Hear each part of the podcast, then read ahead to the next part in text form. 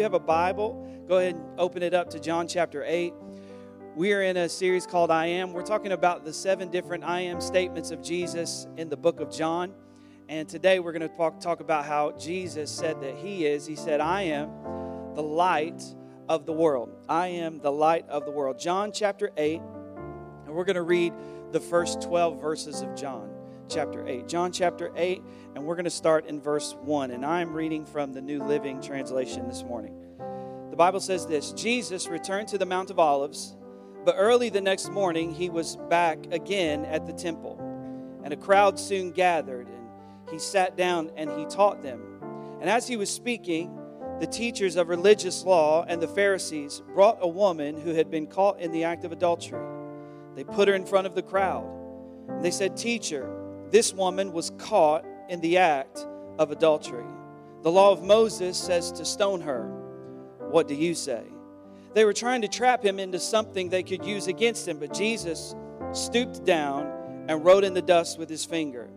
They kept demanding an answer, so he stood up again and said, All right, but let the one who has never sinned throw the first stone. Then he stooped down again and wrote in the dust. When the accusers heard this, they slipped away one by one, beginning with the oldest, until only Jesus was left in the middle of the crowd with the woman. Then Jesus stood up again and said to the woman, Where are your accusers? Didn't even one of them condemn you?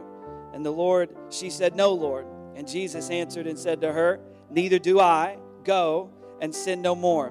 And Jesus, as this happens, he turns to the crowd, the Bible says in verse 12, and he speaks to the crowd once again, and he says, I am the light of the world. If you follow me, you won't have to walk in darkness, because you will have the light that leads to life. Let's pray. Jesus, we thank you for your word. We ask this morning that you would speak to us, God, that you would declare something to us that would change our lives forever. Thank you for bringing us to this place. Thank you for this time, for this moment in time with you. In Jesus' name we pray. And everybody said amen? Amen. You know, a little light goes a long way. A little light goes a long way. And this message is very real to me, because last night, yesterday morning, my wife and kids all left town. And we're in a house that we haven't lived in for very long. And this house has a basement in it. And this house is there's a lot of new houses being built in this subdivision. And we're one of maybe 3 or 4 houses that is finished. And so it's really dark. There are no street lights. There aren't a lot of houses with lights on, and so it's pretty dark last night. And my wife isn't there to protect me, and my kids aren't there to keep me safe. And there's just something about people being in the rooms of the house that make you okay with darkness sometimes. But so last night, a little light goes a long way. What I did last night is I left the light there's a lamp in our living room, and I left that lamp on, and I went into the bedroom, and I kind of sat there for a while, and I turned the TV on, and I watched some of the games last night. And as I was watching the games, I thought, okay, I'm just going to fall asleep with the TV on, because if the TV's on, that will keep me safe for some reason. I don't what is that all about? So all I need, honestly, is just a little bit of light. Not just a little bit of light, like a whole lot of light, plus all of the doors need to be shut. Like the closet door and the bathroom door, because, right, if you close the door, it's a seal. It's a magical seal.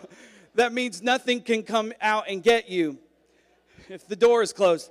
So that's all I need. Well, maybe that's not all. All I need is a huge bed so that my arms don't hang off the side of the bed, so that whatever's under the dark bed won't grab me by the arm. That's not all I need. All I need is my 40. And I'm going to talk about my 40 ounce. Some of you are like, yeah, get lit, bro. No, it's not. I'm not talking about my 40 ounce. I'm talking about my 40 caliber handgun under my pillow. So last night I had to get all of this stuff in order, because a little light goes a long way. And when Jesus makes this statement in the middle of this story, in the middle of this incredible moment, he stops and he turns to the crowd and he says, I am the light of the world. With that statement, Jesus is saying 2 things. First of all, Jesus is making a declaration about who he is, because we find out in 1 John chapter 1 and verse 5 that God is light. God is light, and in him there is no darkness. So Jesus is making a declaration about who he is. In Genesis, when God is creating the heavens and the earth, the Bible says that he speaks and he says, "Let there be light." And the only problem is that everything lit up, but he hadn't created the sun and the moon and the stars yet. He wasn't going to do that for 4 more days. So we discover even in that moment that when God speaks, "Let there be light," it wasn't the sun that was causing the world to shine and be bright. It was God himself who is light, who is magnifying himself throughout the entire universe. And so we know this about God. Psalms tells us that he wraps himself in light. He wraps himself in light. He wears light as a garment. His light is so powerful that when Moses asked him in Exodus chapter 33, he said, "God, I want to see your glory." God said to Moses, he said, "No one can see my face and live. No one can see the fullness of who I am and live, but I'll show you my glory. In that, I'll show you my goodness." And so God says to Moses, he says, "I'm going to hide you in the cleft of this rock." He hides him in a rock and covers his face.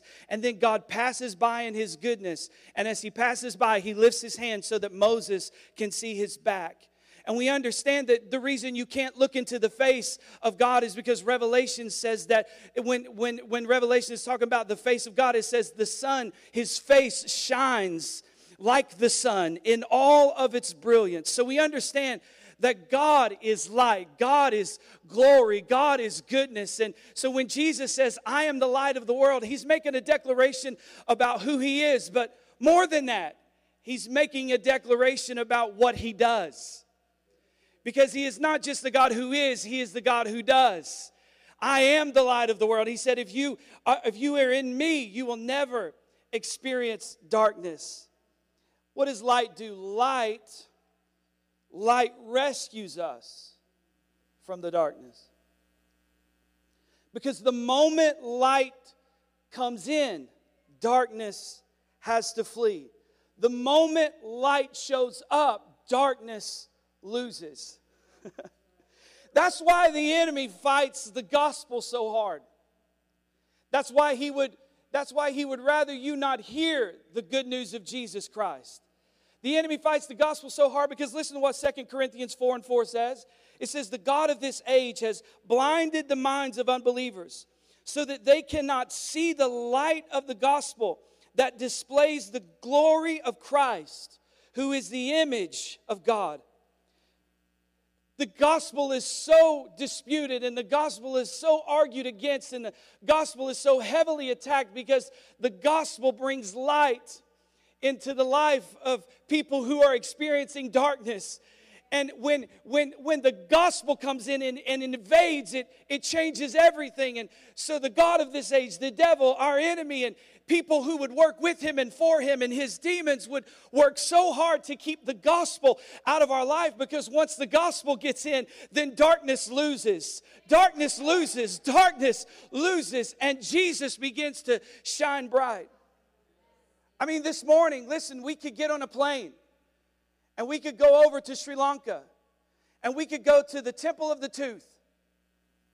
The Temple of the Tooth is a place where a tooth remains of Buddha. And they build a whole temple around a tooth. And you can go there and you can see that tooth, because when Buddha died, he stayed that way.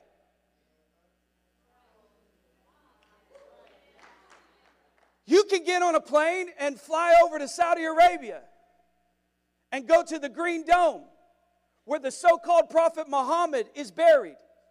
And when you get there, his remains will be there, because when Muhammad died, Muhammad stayed that way.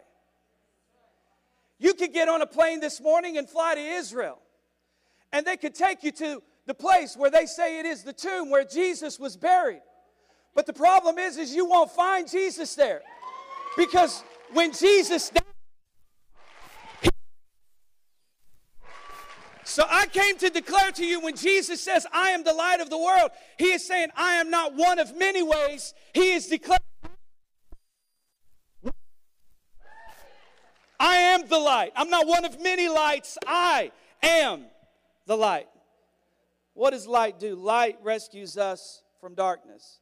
Why do people hate light? Because John 3:20 says this. It says, everyone who does evil hates the light and will not come into the light for fear that their deeds will be exposed.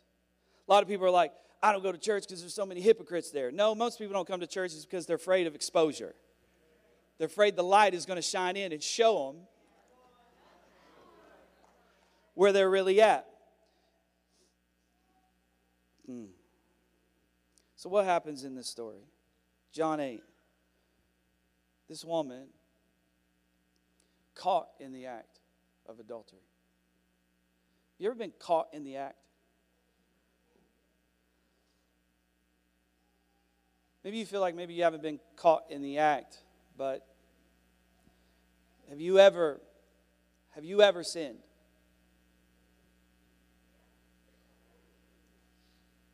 You should be saying yes. I'm going to give you the answer to that question. Like pop quiz, here's the answer. Jesus said if you say you have no sin, then you've not experienced the light. Because the light exposes your sin. She's caught in the act of adultery.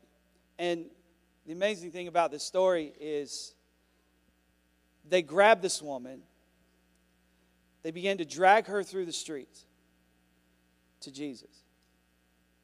And as they get to Jesus, they throw this woman before Jesus. And they begin to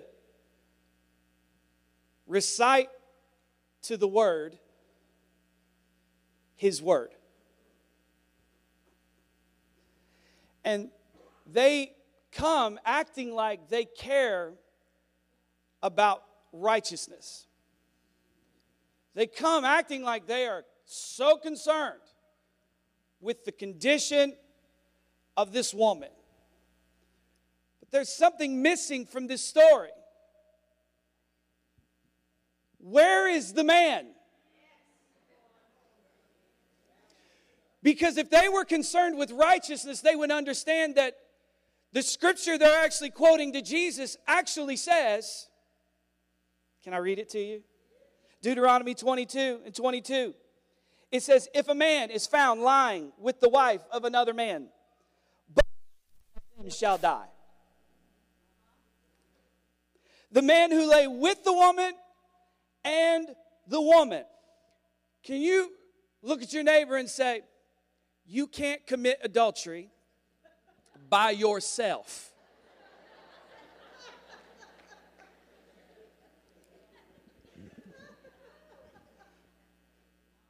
And the law required, they were right in this, that she should have been killed, but it shouldn't have just been her.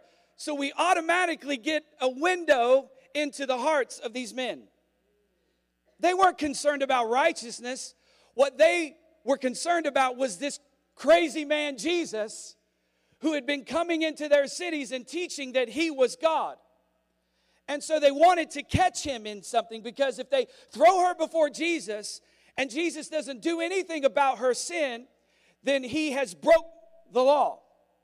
But if he allows them to kill her, or he himself stones her, then he loses his reputation of a man of compassion and forgiveness. See, the problem with most Christians is they know the Word and they know the book. They just don't know the character of the author.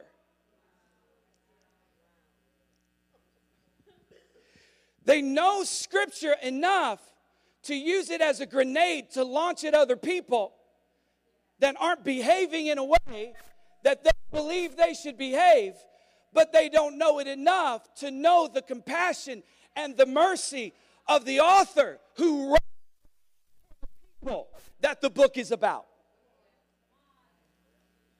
So I love their arrogance, because it just gives me a window into not just them, but me. What does the law do? The law reveals our guilt. But the problem with them being so angry over her sin is this. They couldn't stone her. Because in order to stone her, you would have yourself had to have perfectly kept the law. So they were in no position to stone her, but they would have. The only one in the position to stone her wouldn't. And that was Jesus. So they throw her before Jesus. They try to catch Jesus. And notice what Jesus does. I love this about Jesus. Jesus, the Bible says, he acts as if he didn't even hear them.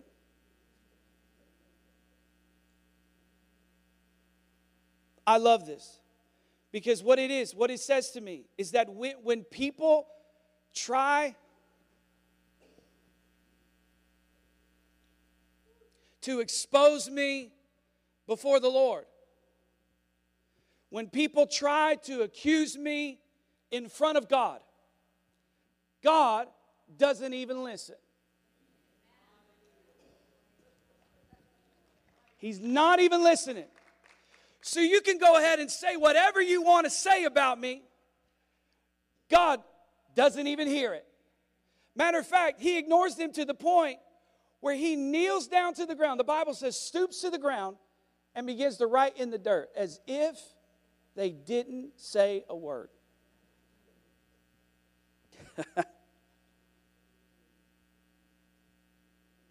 It's amazing. They wanted to test Jesus on a book he wrote.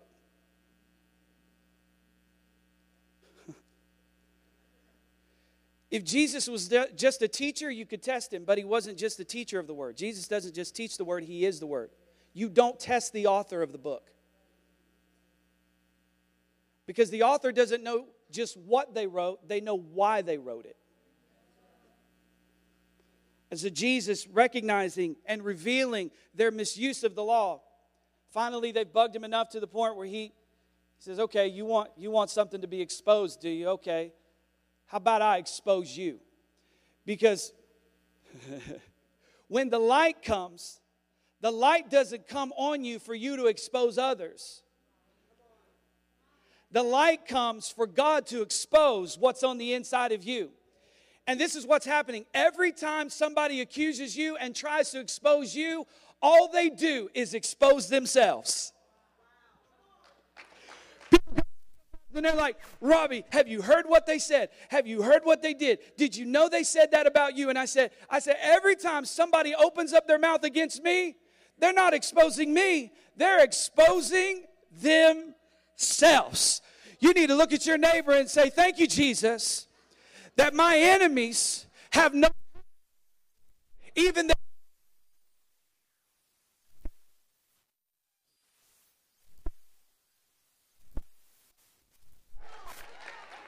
themselves.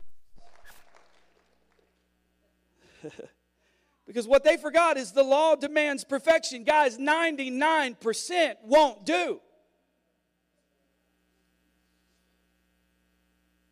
Just think about it in this way. Think about it. Say you keep 80% of the law, which is a pretty high percentage when you think about it, because there's over 600 of them. You're like, oh, I thought 8 out of 10 commandments. No, I'm sorry. There's more. Say you're an 80%er. But there's this 40%er. Over here.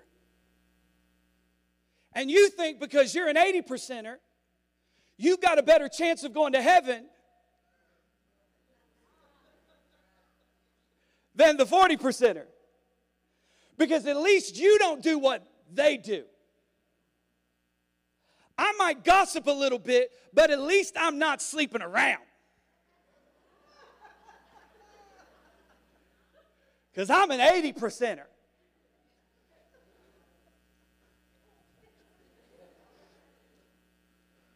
Oh, this is so good. But the problem with the 80%er and the 40%er is that 80% isn't enough and 40% isn't enough. I told you 99.9 won't do. James chapter 2 and verse 10 says this. If you break one law, you're guilty of breaking the entire thing. Why would you think for a second after you've been saved and delivered by the grace of God, why would you think that for a moment, once that happened now, all of a sudden, your goodness and your ability to keep the law is going to get you into heaven? How many in this room have sinned since they've been a Christian?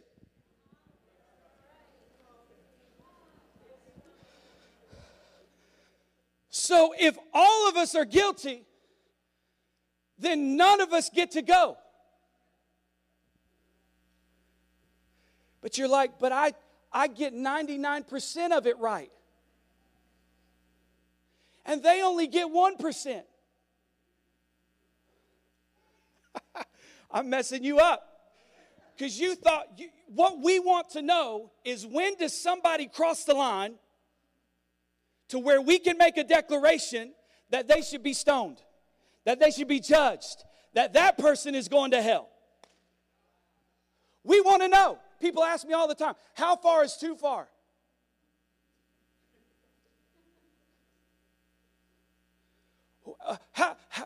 What do you say to a person who gets saved and then lives in sin? Well, same thing I would say to you. Do you sin? Yeah, but I don't mean it.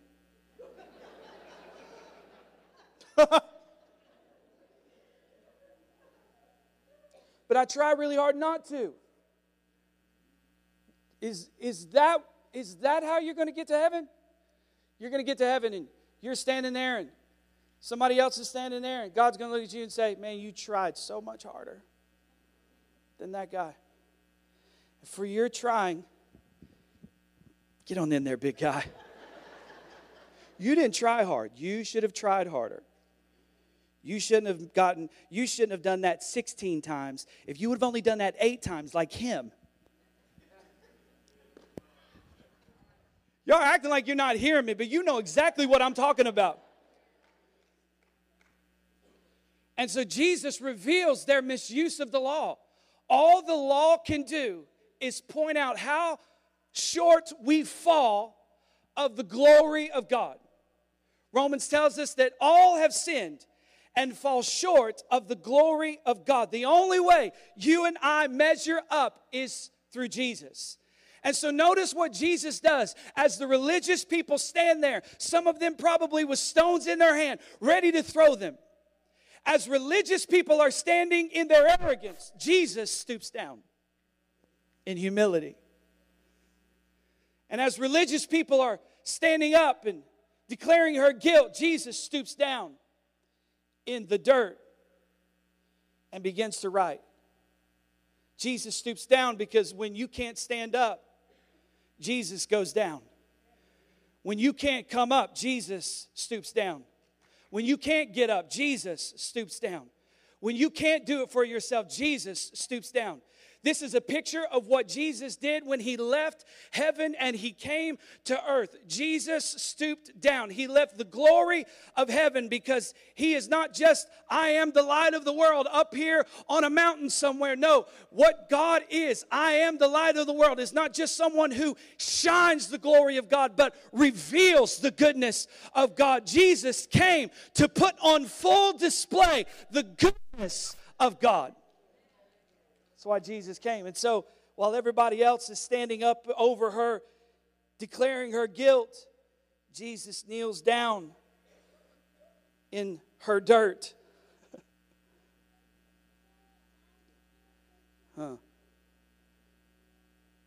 God, wrapped in flesh, the light of the world, stoops down. Make sure before you speak on a situation, you stoop down.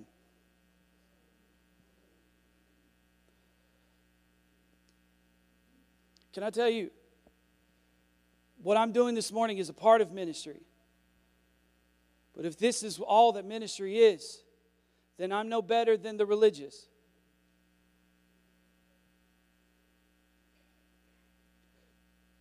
Ministry stoops down. It doesn't just preach down. It stoops down.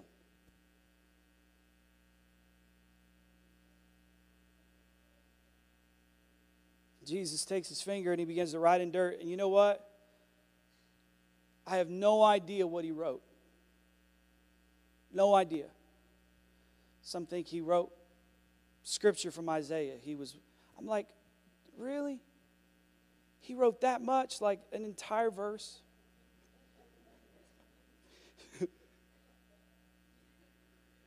He was wounded for our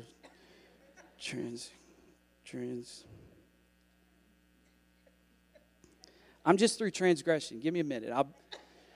I'm bruised for... I have no idea what he wrote. I don't think what he wrote is important. I think what is important is the meaning, the why behind what he wrote. There's another occasion in the next chapter where the Bible says Jesus and his disciples encounter a blind man. And Jesus tells them, he says, I'm the light of the world.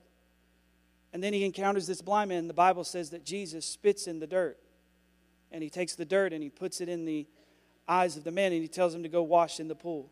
I think the significance of both of these moments is Jesus saying, there's nothing too bad. You've not done something so dirty that I can't kneel down and put my hand on that.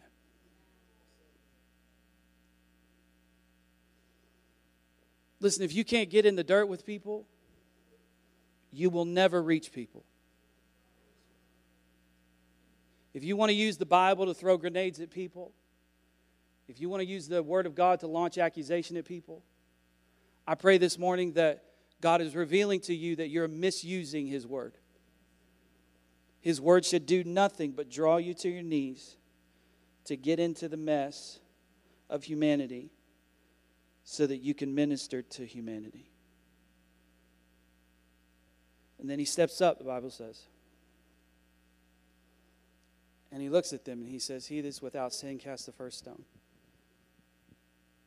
They all recognize, we can't throw stones. We have sin. So they begin to walk away. From the oldest, the Bible says, to the youngest. Because I think the older you get, the less arrogant, the less puffed up in pride sometimes, because you realize, man, I've been through a lot and I've done a lot. And if anybody deserves to be just stoned and thrown out of this thing and judged and exposed, it's me. When you're older, you carry a lot more baggage. And I think they were probably a little bit more worried that Jesus was going to start talking about them.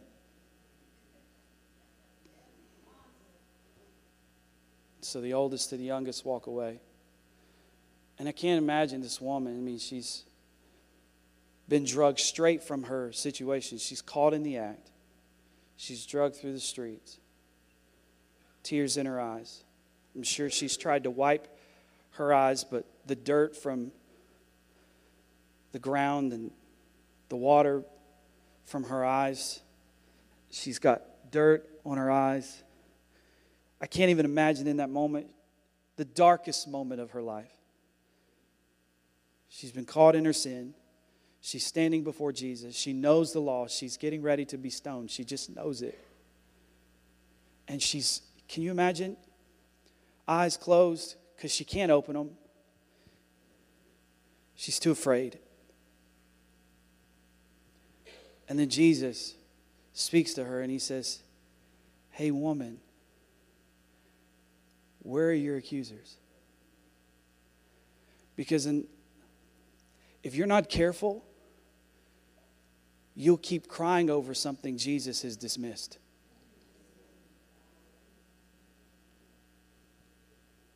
And so he comes in his gracious nature and he says, woman, where are your accusers?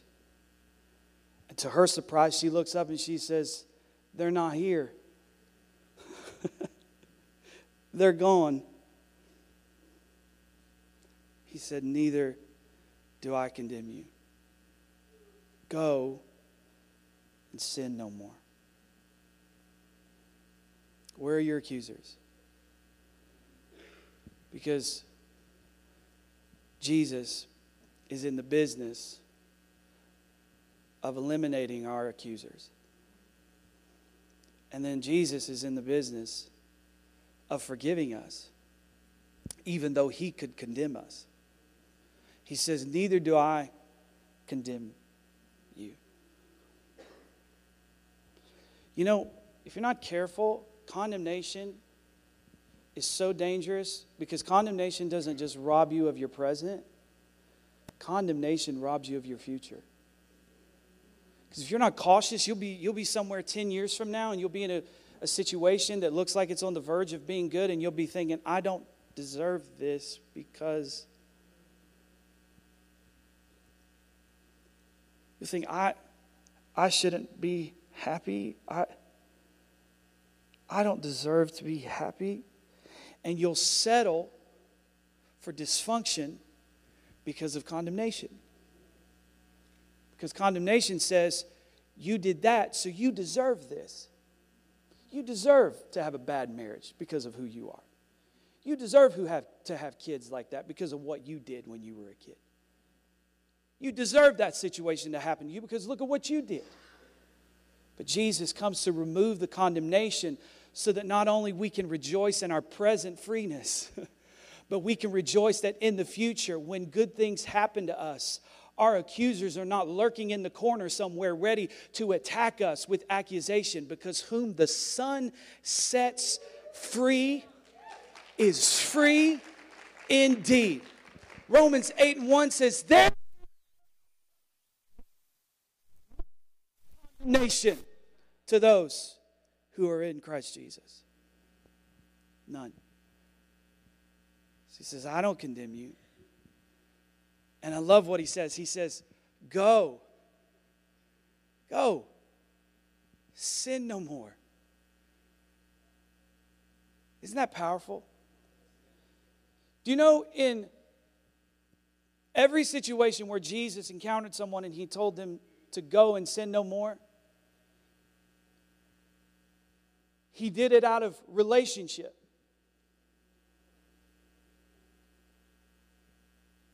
He didn't just bust the door down in somebody's house, walk into their bedroom and say, stop sinning. He either healed them of a disease or he rescued them in darkness. Why? Because what Jesus was saying is, oh yeah, he didn't say, I don't condemn you. Now go live however you want. Go back to sleeping with that man. That's not what he said. He said, go and sin no more. Because when you encounter the grace of God, it doesn't make you want to sin. It makes you realize how much you've been, how deep, how dark, how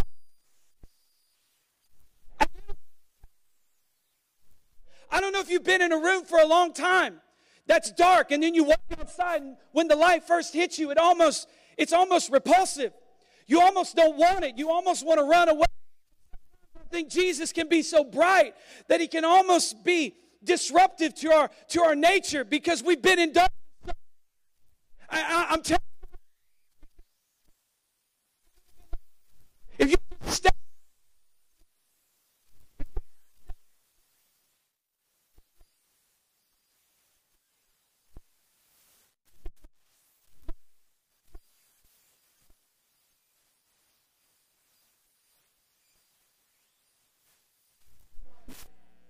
Because light, man, it reveals the truth. Light causes things to grow.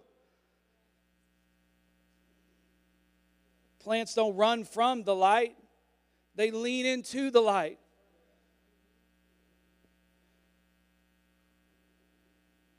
It's amazing. You would think, because God is so bright, we would have to run in the other direction. That's why Jesus came in the form of a man. He wrapped himself in flesh, because if we would have seen him in all of his glory, we would have ran in the other direction. He came as a man, and he knelt down in our dirt, and he touched us in the darkest places of our soul, and rescued us there. I've got good news for anybody who feels like you're in a dark situation today. I want you to listen to the words of Micah. As he says in Micah chapter 7, verses 7 through 8, he says, "As for me," he says, "I look to the Lord for help. I wait confidently for God to save me, and my God will certainly hear me. Do not gloat over me, my enemies, for though I fall, I will rise again. Though I sit in darkness, the Lord will be the light of my life.